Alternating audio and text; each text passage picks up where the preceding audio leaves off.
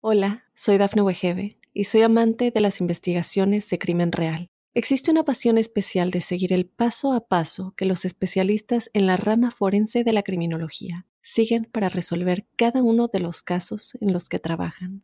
Si tú, como yo, eres una de las personas que encuentran fascinante escuchar este tipo de investigaciones, te invito a escuchar el podcast Trazos Criminales con la experta en perfilación criminal, Laura Quiñones Orquiza, en tu plataforma de audio favorita.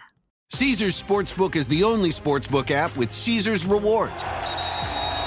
That means win or lose, every bet brings you closer to the types of perks only Caesars can offer, like hotel stays at over 50 iconic destinations, bonus bets, daily profit boosts, tickets to the game, dining, and so much more. Whether you're a new or existing customer, Caesar's Sportsbook is always rewarding. Must be 21. Gambling problem? Call 1 800 Gambler. Caesar's Sportsbook. Don't just spectate, participate.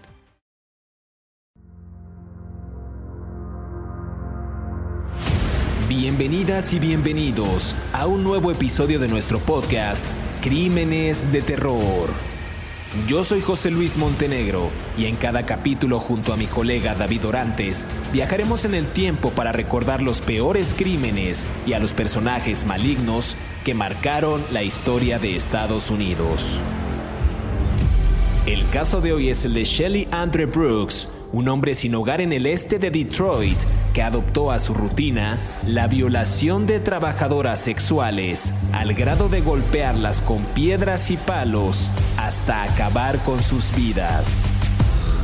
Las autoridades creen que Brooks mató al menos a siete de ellas entre agosto de 2001 y junio de 2006. Otras versiones sugieren que pudo haber matado a siete mujeres más, aunque nunca se presentaron cargos. Si aún no te has suscrito al podcast, oprime el botón de seguir en la plataforma en la que nos estés escuchando, ya sea en Spotify, iHeartRadio, Amazon Music o Apple Podcast. Así, podrás recibir cada sábado la notificación de un nuevo episodio de Crímenes de Terror.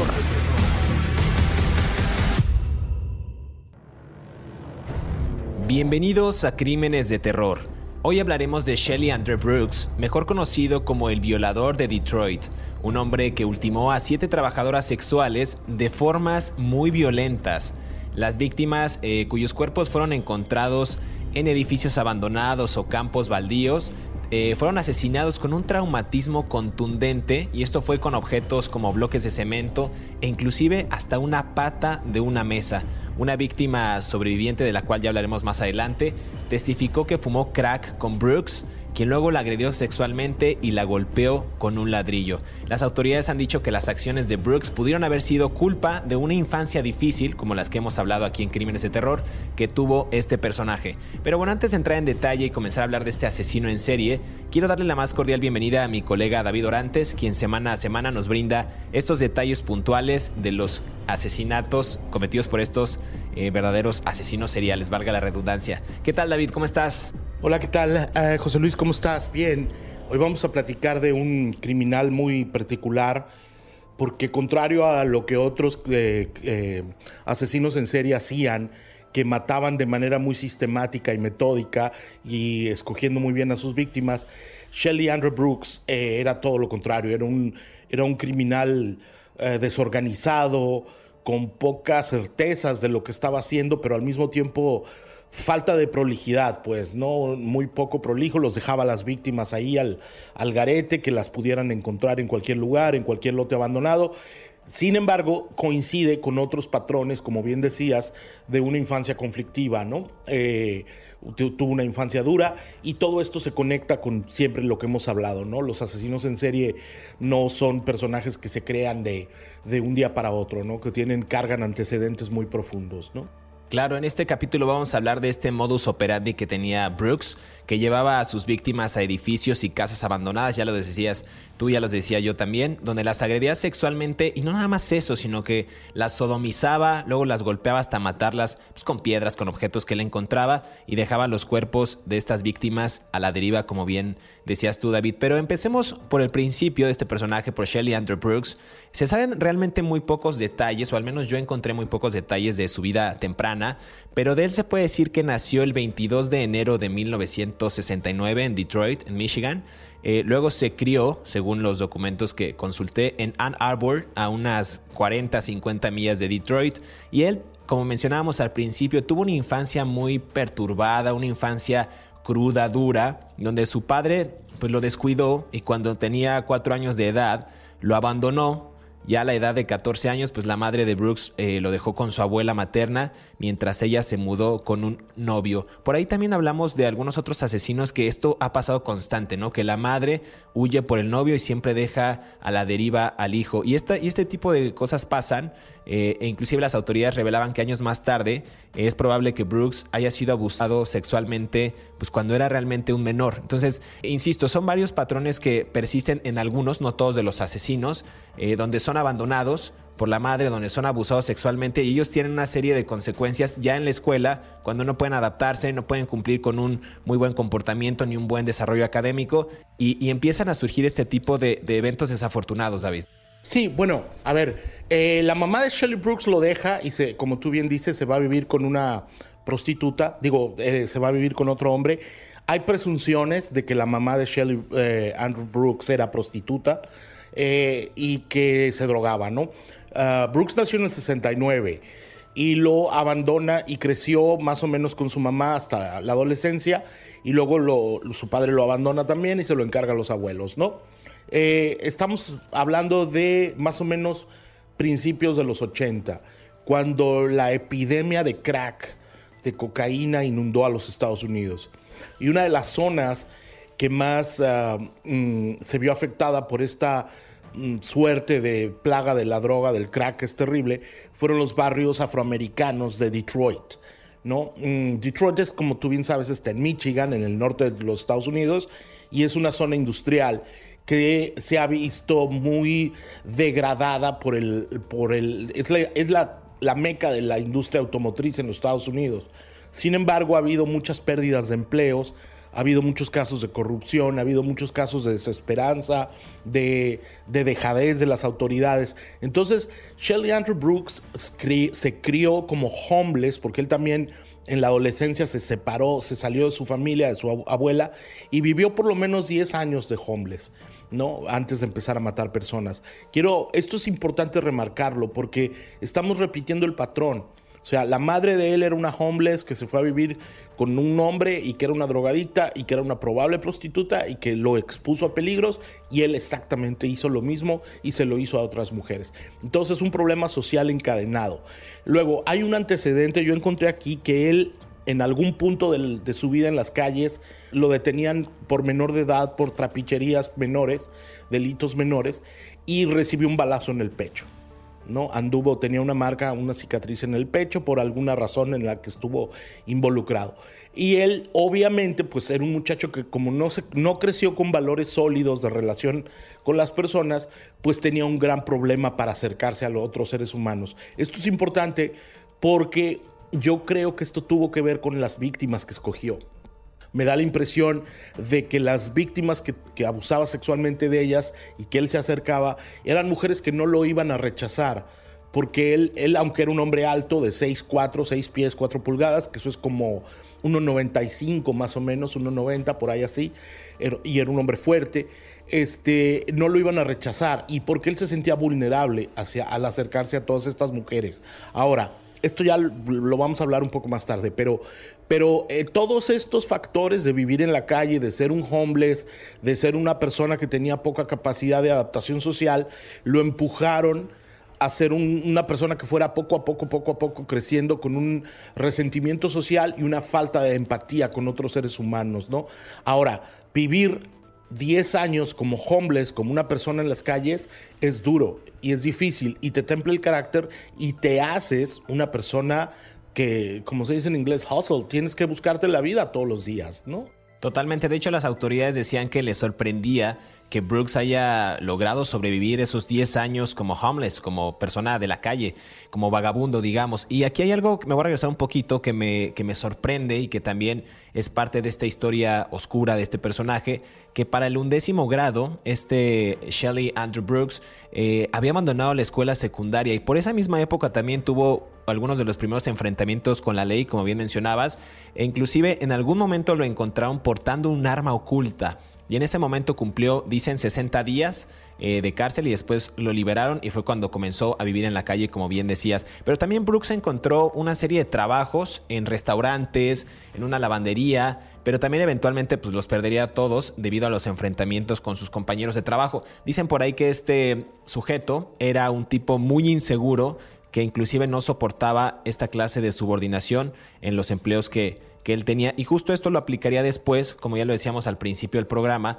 con muchos de los, de los matices con los que cometió esta serie de crímenes. Ya lo decía, llevaba a las víctimas a edificios, a casas abandonadas, las agredía sexualmente, las sodomizaba y dejaba los cuerpos en lugares abandonados. Aquí, ya para ir entrando un poquito en materia, David, sus víctimas oscilaban entre 30 y 54 años y todas estas mujeres eran mujeres negras. Entonces, según los expertos, también estos crímenes parecían indicar a un tipo más desorganizado, que muchos de los asesinos en series más famosos, este no era nada organizado, ya lo decías tú, dejaba a las víctimas para que las encontraran prácticamente en lugares donde ellas pudieran ser vistas, porque muchas también fueron encontradas por transeúntes o personas que los localizaban sin tener que buscar mucho.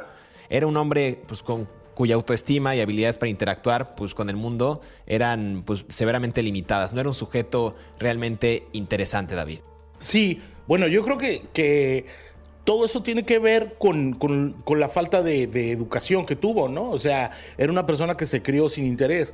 Yo no usaría la palabra negras, diría mujeres afroamericanas, ¿no? Este solo para matizar, ¿no? Nada más para, para, este, para llevarte la contraria, como siempre. Este, pero bueno, las mujeres afroamericanas en ese tiempo también estaban enfrentando graves, graves problemas de, con toda esta adicción del crack, sobre todo en esa zona de Detroit. Y eso las hacía vulnerables. Y él sabía de esa vulnerabilidad que ellas padecían porque él estaba expuesto a los mismos problemas, ¿no? Básicamente, él, él atacaba a víctimas que eran sus iguales, ¿no? De alguna manera, mujeres homeless como él, mujeres que vivían en la calle y que como él, él entendía los vínculos que pueden hacerte que una de esas mujeres se interese en ti, ¿no? Mm, por un cigarro, por una dosis de droga. ¿no? Claro, ya hablaremos en el siguiente segmento eh, cómo este personaje, pues, incluso cuando consideraba a alguien inferior a él, intentaba no solamente condenarlo, sino que arremetía con esta ira feroz que acababa con un verdadero crimen de terror. Vamos a escuchar la siguiente cápsula que preparamos para ustedes y regresamos para seguir hablando de Shelley Andrew Brooks aquí en Crímenes de Terror.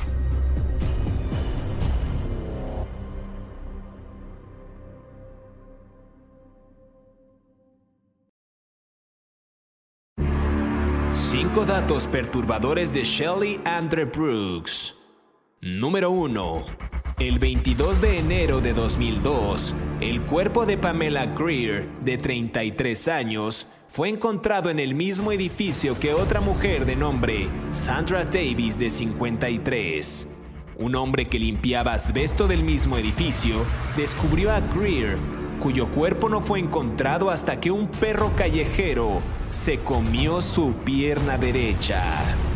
Ella al igual que todas las víctimas de Brooks, aparecían sin vida y en posición de águila extendida, según los forenses.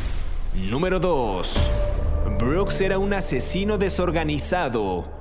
No parecía llevarse ninguno de esos trofeos estereotipados que se asocian con asesinos en serie más organizados, los cuales no solo se llevan joyas, sino partes del cuerpo y otros momentos con ellos, para que así puedan revivir la emoción de la matanza una y otra vez. Brooks pareció simplemente enfurecerse, atacar y luego dejar los cuerpos de trabajadoras sexuales allí, a la deriva. Número 3. El 5 de junio de 2006, una víctima no identificada fue hallada en una casa del 2646 de la calle Harding.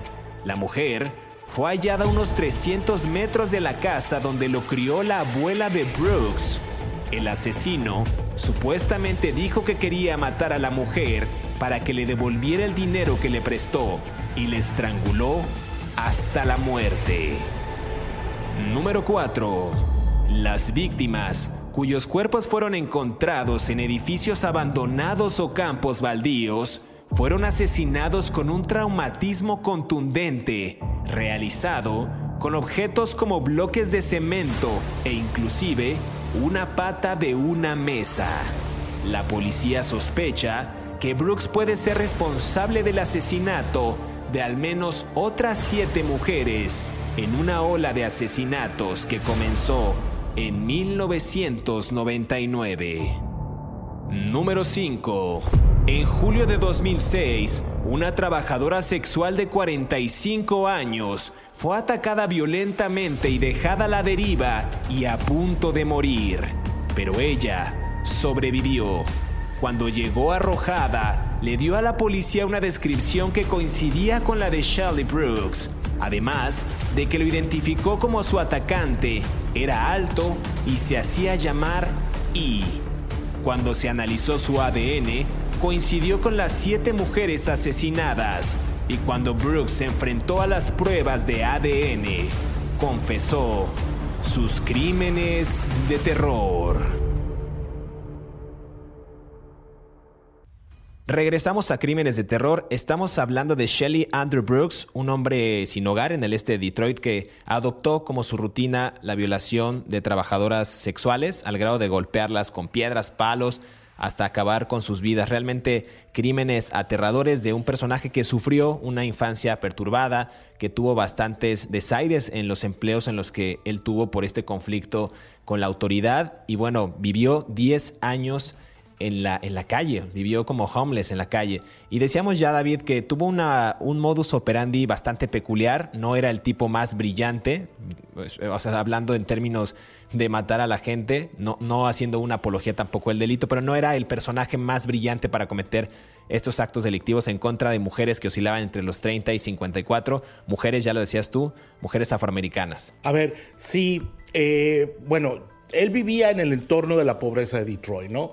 Casas cayéndose, un agua, eh, hay un problema muy grave en toda el área metropolitana de Detroit con el agua que sale de la llave que está contaminada y la gente no la puede beber y se enferma mucha gente. Esto tiene problemas de años, desde los 80 eh, falta de trabajos, empobrecimiento, una gran población de comunidad afroamericana con poco acceso a la educación, una mm, pandillas, ¿no? Muy fuertes los Bloods y los Crips, controlando la ciudad y peleándoselas, controlando el tráfico de drogas, controlando la prostitución, el proxenetismo, el, la, eh, bueno, pandillas de hispanos que también se han llegado a poner ahí, pandillas de asiáticos. Eh, la ciudad está sobrepasada desde hace muchos años en cuanto a crimen y, en cuanto a, soluciones, ¿no? No encuentran soluciones de, cómo llevar la ciudad a buen término. en ese sentido, es importante porque las víctimas de, Brooks, como siempre lo hemos hablado, eran personas que podían ser fácilmente descartadas para la sociedad, ¿no? No, no es como matar a un empresario de una zona de Oak Hills, ¿no? Que es un barrio rico ahí de Detroit. eran este, personas que podían ser fácilmente descartadas, ¿no? Probablemente algunas no tenían ni familia, probablemente algunas no tenían ni, ni, este, ni vínculos sentimentales y emocionales con nadie, entonces realmente nadie las iba a extrañar. ¿Cómo lo sabía esto Brooks? Pues porque él era una de esas mismas personas que no tenía nadie a quien lo extrañara y que no tenía nadie, aunque la madre después lloró y lo, en el juicio y lo que fuera, pues no. Pero bueno, eh, no tenía vínculos emocionales con nadie, tenía 10 años viviendo en la calle. Él mataba a gente que era... Esto, esto que voy a decir va a ser muy duro. Quiero pensar que él mataba a gente que era como su madre, mujeres que eran como su madre, que habían sido que vivían en la calle drogándose y prostituyéndose por poco dinero, exacta, afroamericanas, exactamente como su mamá. No estoy haciendo análisis psicológico porque pues no, no me da para tanto la cabeza, ¿no? Pero simplemente me parece que hay una similitud, ¿no? Su mamá era igual a sus víctimas. La primera fue Sandra Davis, como tú bien decías. Él se le aproximó, la habló con ella, eh, le ofreció cigarros, drogas, pactaron tener relaciones sexuales y luego se la llevó por ahí a un lotre abandonado donde, y esta es la parte más peculiar, la sodomizó, o sea, la volteó boca abajo y la violó eh, analmente y luego la mató dejándole caer un bloque de cemento en la cabeza. Mm, no sé, no, el tipo no se cuidó de limpiar la escena del crimen, no se preocupó por, eh, por eh, borrar evidencias, simplemente se fue. Incluso hay testimonios de algunos testigos que, que, vieron, mm, lo vieron caminar y le dijeron a la policía que era un hombre afroamericano alto cuando se fue. Entonces, Brooks no era una persona que le preocupara las consecuencias de su crimen. No, no, creo que fuera alguien como otros asesinos en serie que se preocupan por limpiar o por no dejar rastros o por tomar a las víctimas sin que nadie se dé cuenta. No, él lo hacía prácticamente en la calle, en los barrios ah, pobres afroamericanos de Detroit, las llevaba a casas vacantes y las mataba, ¿no? Ella fue la primera, una mujer de 54 años que la mató una, una noche de verano el 16 de agosto del 2001. Esa fue la primera víctima de él, ¿no? Y la segunda víctima el 22 de enero del 2002, Pamela Greer, de 33 años, fue encontrada en ese mismo edificio y la encontró un hombre que limpiaba asbesto de, este, de esta edificación que comento y la descubrió. Pero a ver, este, este caso, como bien decías, es aterrador porque este cuerpo no fue encontrado hasta que un perro callejero se comió la pierna derecha de esta mujer, de Pamela Greer. Es un caso, a ver, imagínense que van casi casi por la calle y ven a un perro con un, con un pedazo de carne y resulta que es parte de una pierna derecha de una, de una víctima de un asesino serial llamado Shelly Andrew Brooks. Es, es algo realmente inconcebible. El 14 de abril del 2002, Marion Good Daniels, de 36 años, fue encontrada también eh, pues asesinada por, por este sujeto, también como decías tú, por, por un ladrillo en la cabeza en un callejón de Crane Street. Sí, bueno, a ver, quiero hacer un matiz porque es importante algo, algo, que tiene que ver con Sandra Davis y Pamela Greer. Ah, a las dos las mató en el mismo lugar.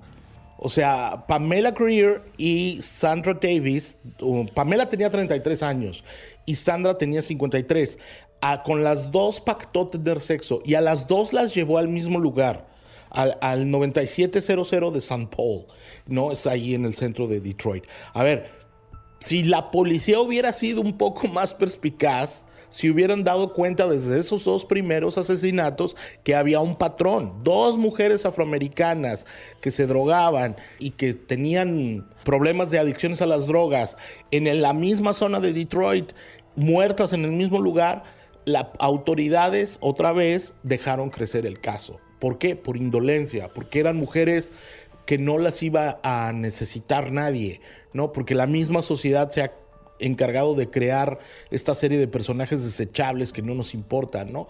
Entonces, simplemente el hecho de que dos víctimas hubieran muerto de la misma manera en el mismo lugar era para desatar una investigación policial seria y no lo hicieron.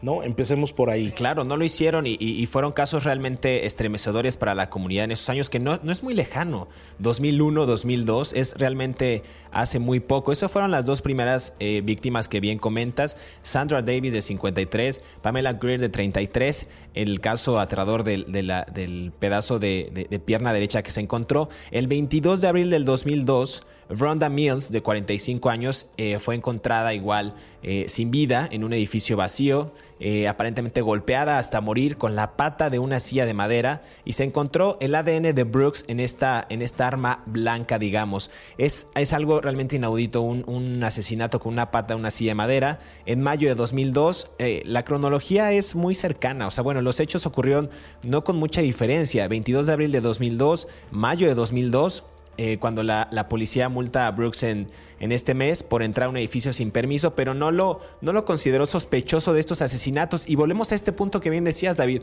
Lo condenan por algo, pero no investigan más allá en estos años que, a ver, es hace casi 20 años. Y no, no las autoridades, con toda esta tecnología que ya tienen, con toda la capacidad de investigación, con, tanto, con tanta tecnología, insisto, las, las cámaras, el rastreo, las pruebas de ADN, no lograron conectar cómo habían sucedido estos hechos perturbadores y no los habían anclado tampoco a este personaje Shelley que, se fue haciendo de una fama terrible cometiendo estos asesinatos pues perturbadores para la sociedad. A ver, uh, todos los crímenes desde el 31 de agosto del 2001 hasta el 22 de abril del 2002, uno, dos, tres, cuatro crímenes, todos se cometieron en zonas que son caminables, por así decirlo. no existe esa palabra en español. En zonas que son de distancias cortas. ¿No? La policía tuvo que haber pensado en ese momento que el asesino era alguien de la zona, porque tú no, todo pasaba por ahí, ¿no? O sea, son distancias muy cortas de unos edificios a otros. A ver, cuando a él lo detienen en el mayo del 2002, lo detienen por un delito de vagancia al quererse meter a un, a un edificio, ¿no? Y es trespassing, es un delito menor. Eh, pero aquí es algo importante, cualquier persona que haya estado en una cárcel en los Estados Unidos lo sabe. Cuando tú entras, te hacen pruebas desde los años 90, te toman pruebas de tu ácido desoxirribonucleico, una palabra que me gusta decir mucho, con un hisopo de algodón adentro de la mejilla. Todos, todas las personas que han estado detenidas entregan muestras de eso. ¿Por qué esas muestras de ADN cuando detuvieron a Brooks no se las hicieron, no, no, no las vincularon con los cuatro crímenes que ya tenían previos en la misma zona del área de Detroit.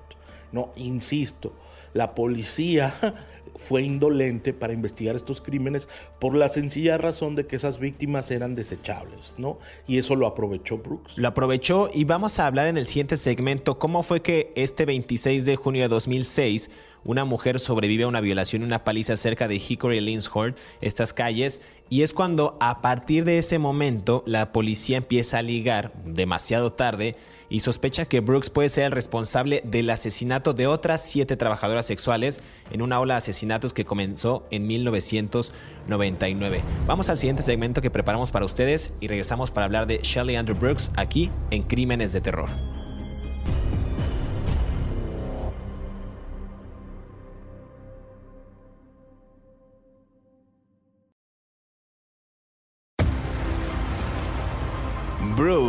De 38 años, de Detroit, fue condenado por la muerte contundente de Rhonda Mills, quien fue encontrada muerta a golpes en un edificio abandonado en el lado oeste de Detroit en abril de 2002. Y en 2007, un asesino en serie convicto que ya cumplía cadena perpetua fue condenado a otros 25 a 50 años tras las rejas por violar y golpear a una trabajadora sexual que sobrevivió a sus ataques mortales. Estás escuchando el episodio de Shelly Andre Brooks, el violador de Detroit, aquí, en Crímenes de Terror.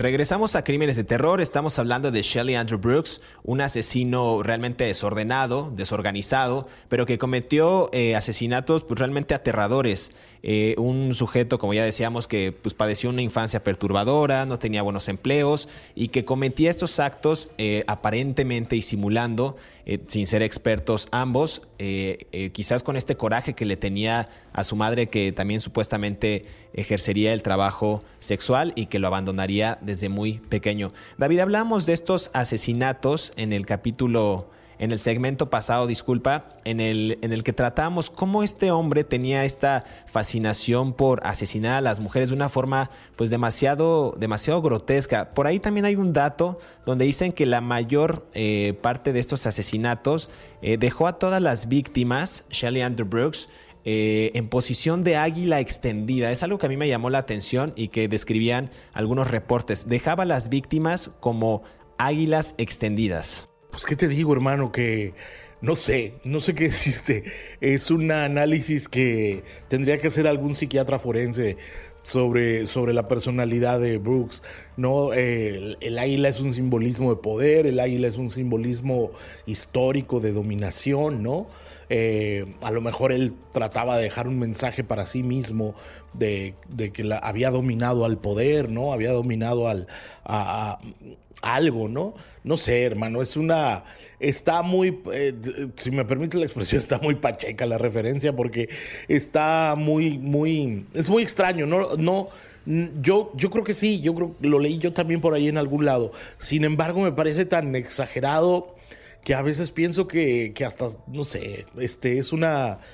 Es, es, realmente es muy extraño, ¿no? A mí lo que me preocupa es cómo se ponen los policías a analizar ese tipo de cosas y no se ponen a analizar la zona en la que estaba matando este señor durante años y años y años, durante qué, 10 años por lo menos, y este y, les valía, ¿no? Les valía un cacahuate las víctimas, ¿no? Otra vez, insisto, la indolencia de las personas en, en, esa, en esas calles, ¿no?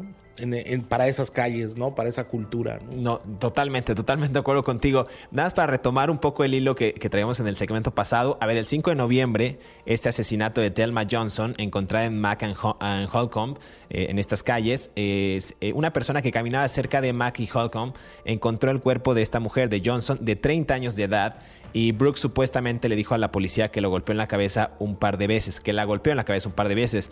En el 2005, en octubre, eh, Melissa Toston, de 38 años, eh, fue encontrada en Chalmers y Flanders eh, en un garaje vacío. Y unos cuatro días después de la muerte, Brooks dijo que la golpeó con un objeto de cemento se cortó la mano y buscó dinero en su bolso. O sea, también tenía esta, esta fascinación, no solamente de cometer el asesinato, sino que también cometía otro tipo de delitos como hurtar a sus víctimas muchas de sus, de sus pertenencias. Por ahí dicen que encontraran, encontraran evidencia en, en, estas personas y también robaba él joyas o algún otro tipo de, pues de pertenencia de estas, de estas mujeres. En el 2006 por ahí hay una víctima también que no fue identificada, David, en el 2646 de Harding. Dicen que era una mujer, eh, pues supuestamente dijo que quería que la mujer le devolviera el dinero a Brooks y le estranguló eh, hasta la muerte. Un vecino informó haber escuchado los gritos de esa mujer en la noche unas tres semanas antes, pero nadie hizo nada en ese momento. Y en el 2006 también comete lo que ya decía yo antes de, ir al, segmento, eh, que, que viola a una mujer y le da una paliza a esta sobreviviente, que digamos que ahí se puede decir que fue cuando inicia la caída de este personaje, ¿no? Cuando la policía ya empieza a vincular los casos y empieza a decir, ah, hay ciertos casos que tienen cierta similitud y esta sobreviviente nos está contando algo que pues nos orilla a pensar que Shelley Andrew Brooks puede ser el sospechoso de este y de los demás asesinatos en esta ola que comenzó en 1999. Ah, sí, a ver, ah, la, la, mujer Melissa Toston, la que decías que, que le roba, ella vivía, que encuentra, eh, que encuentra en una cochera abandonada, ella vivía a 300 metros, para decirlo en centímetros, en sistema decimal métrico, eh, o en sistema ah, mm, de pies, vivía a mil pies de la casa donde creció Brooks con su abuela. O sea, era un muchacho que conocía el barrio, era una persona que conocía la zona. Razón de más por la cual sigo sin entender por qué no lo investigaron antes, ¿no? Porque había testimonios más o menos que coincidían con él. Él, ella, la mujer que dices, a la que atacan Hinkery en Linshurst, ella, mm, ella eh, da una descripción, ¿no? De, de, la persona que lo ataca. Y, y ella le dice a la policía que el hombre que le ataca es un hombre afroamericano alto que se presentaba a sí mismo como I, no E, con la letra E, ¿no? Para decirlo en la pronunciación en inglés, I. Y entonces la policía empieza a, a investigar a todos los homeless de la zona de las calles y descubren que este tal I es uh, Shelly Andrew Brooks. Era el apodo que él usaba para moverse en las calles. Y lo empiezan a, mm, lo empiezan a investigar lo empiezan a investigar y toman, ¿te acuerdas de aquel arresto del que hablamos? Em, toman las muestras de ADN que le habían hecho y que eran coincidentes con las que tenía la mujer, en la base que tenía la mujer cuando la atacó Brooks, ¿no? Y que sobrevivió. Entonces, si es, insisto, si la policía se hubiera puesto las pilas desde los primeros dos homicidios, lo hubieran detenido y nos hubiéramos evitado estas tragedias. Pero gracias a esta mujer que sobrevivió y que les da un testimonio y que por supuesto su nombre no vamos a decir en esta historia, ellos pudieron darse cuenta de quién era el asesino y fue así como lo detuvieron, ¿no? Y curioso porque también al momento de su arresto este sujeto tenía 37 años de edad, digo, actualmente se encuentra encarcelado en el centro correccional G. Robert Cotton en Jackson, Michigan, pero era, pues, bueno, era, es realmente joven este sujeto y esta vinculación de los hechos entre el asesin la, la, violación y el que haya contado su historia esta, esta persona, pues da este golpe a las autoridades para aprender con éxito y ligar sobre todo los asesinatos de Pamela Greer en 2002, sin quitar responsabilidad y sin minimizar los otros casos, pero bueno, logran vincular con éxito eh, el asesinato de Pamela Greer en 2002 eh, gracias a más investigaciones expusieron también su participación en los otros asesinatos y en 2007 fue declarado culpable y condenado a dos cadenas perpetuas sin derecho a libertad condicional. Por ahí también dice la policía que Brooks estaba orgulloso del hecho de haber sobrevivido, justo como ya mencionaba, a las calles e inclusive en el sótano de su primo, que vivió un tiempo por ahí. Eh, y probablemente fue un motivo de orgullo sin importar pues cuán fuera de lugar eh, pudo manejar digamos la falta de hogar durante una década eh, y por ahí también los jurados del condado de Wayne eh, dicen, unos de los archivos que yo leí, que tardaron solo 30 minutos en condenar a este sujeto por asesinato en primer grado y esa fue su segunda condena en ocho días. Digamos que todo el juicio fue también expedito, fue rápido, no, no, no hubo tanto eh, contratiempo al momento de emitir una sentencia, pero bueno, hay que decir que ya habían pasado muchos años de los asesinatos de este sujeto y hasta ese momento se le había condenado. ¿Qué podemos destacar, David, del juicio ya para ir cerrando este, este capítulo de crímenes de terror de este sujeto? ¿Qué, ¿Qué, fue lo más destacable o qué podemos rescatar de las autoridades pese al mal manejo tantos años de estas investigaciones en contra de las mujeres? Yo leí un documento por ahí de un psiquiatra forense que decía que Brooks, Shelley Andrew Brooks, era una persona tranquila, era un hombre calmado y que había algo que encendía su ira contra las mujeres que tenía que ver con su autoestima. ¿Sabes? Eso fue lo que más me llamó la atención. Yo creo que todos tenemos puntos de, ebullición, ¿no? Nos dicen algo o nos mencionan algo o nos tocan algún tema en particular y nos molestamos y nos encendemos. Entonces, algo pasaba en las relaciones entre Brooks y estas mujeres que lo llevaba al punto de matarlas. Yo creo es una hipótesis, por supuesto, que él tenía relaciones sexuales con otras mujeres, indudablemente, en, las calles de, Chicago, por drogas o por, por cigarros o por dinero. Pero algo pasaba con estas mujeres en particular que lo encendían, le tocaban alguna parte de su autoestima. Y yo insisto, él estaba matando personas que eran como él. Tiene que ver mucho el hecho de que a lo mejor él estaba enojado con su propia vida y no se la podía quitar decepcionado con su propia vida, molesto con la vida que le había tocado vivir y, se vengaba de su madre matando a estas mujeres. Esto es un análisis de Petatiux, por supuesto, que yo hago, ¿no? Pero me parece a mí que tiene que ver con, con lo que yo insisto, ¿no? Cómo tratamos los adultos a nuestros niños, ¿no? Y cómo potencialmente podemos estar creando y criando seres que, que luego dañen a la sociedad. Entonces es muy importante cómo cómo mm, formamos a, los menores. Hay un dato importante, me voy a ir rápido. En la cárcel en la que está Brooks, en Jackson, Michigan, él está clasificado nivel 2. Eso quiere decir que no es un preso peligroso, no es un preso de nivel 1, es un preso de nivel medio. O sea, él se porta bien, los de nivel más bajo son nivel 3, o sea, es gente que son los que se llaman trustees prácticamente. Pero los de nivel 2 quiere decir que se portan bien y no dan problemas.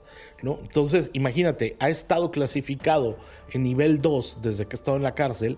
Es un tipo que no se quiere meter en problemas. Entonces, realmente el problema de Brooks era afuera con las mujeres que lo hacían enojarse por algo, ¿no? Y que él y que tiene que ver con su infancia. Y también algo inaudito ya para cerrar el programa, que en 2007 este asesino en serie ya convicto, que ya cumplía una cadena perpetua, fue condenado también a otros entre 25 a 50 años por violar y golpear a una trabajadora sexual que sobrevivió justamente a estos ataques mortales. David, muchas gracias. Es hora de despedirnos, pero queremos agradecer a todos aquellos que cada sábado sintonizan un nuevo episodio de Crímenes de Terror. Estamos leyendo sus comentarios a través de las redes sociales de Mundo Hispánico y a través de nuestras cuentas personales y también a través de la zona de reseñas de las plataformas en las que nos están escuchando, en Spotify, en Apple Podcast, en Amazon Music o iHeartRadio. Recuerden activar el botón de seguir en la plataforma que ustedes nos estén escuchando para que les llegue justo esta notificación del próximo episodio y sean los primeros en disfrutar de estas aterradoras historias. Hasta pronto, nos escuchamos en el próximo episodio de Crímenes de Terror.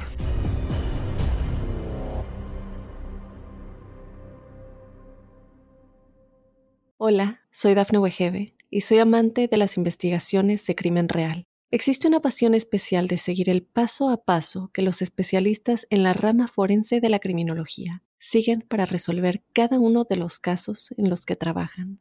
Si tú, como yo, eres una de las personas que encuentran fascinante escuchar este tipo de investigaciones, te invito a escuchar el podcast Trazos Criminales con la experta en perfilación criminal, Laura Quiñones Orquiza en tu plataforma de audio favorita. Caesar's Sportsbook is the only sportsbook app with Caesar's rewards. That means win or lose, every bet brings you closer to the types of perks only Caesars can offer, like hotel stays at over 50 iconic destinations, bonus bets, daily profit boosts, tickets to the game, dining, and so much more. Whether you're a new or existing customer, Caesar's Sportsbook is always rewarding. Must be 21. Gambling problem? Call 1 800 Gambler. Caesars Sportsbook. Don't just spectate, participate.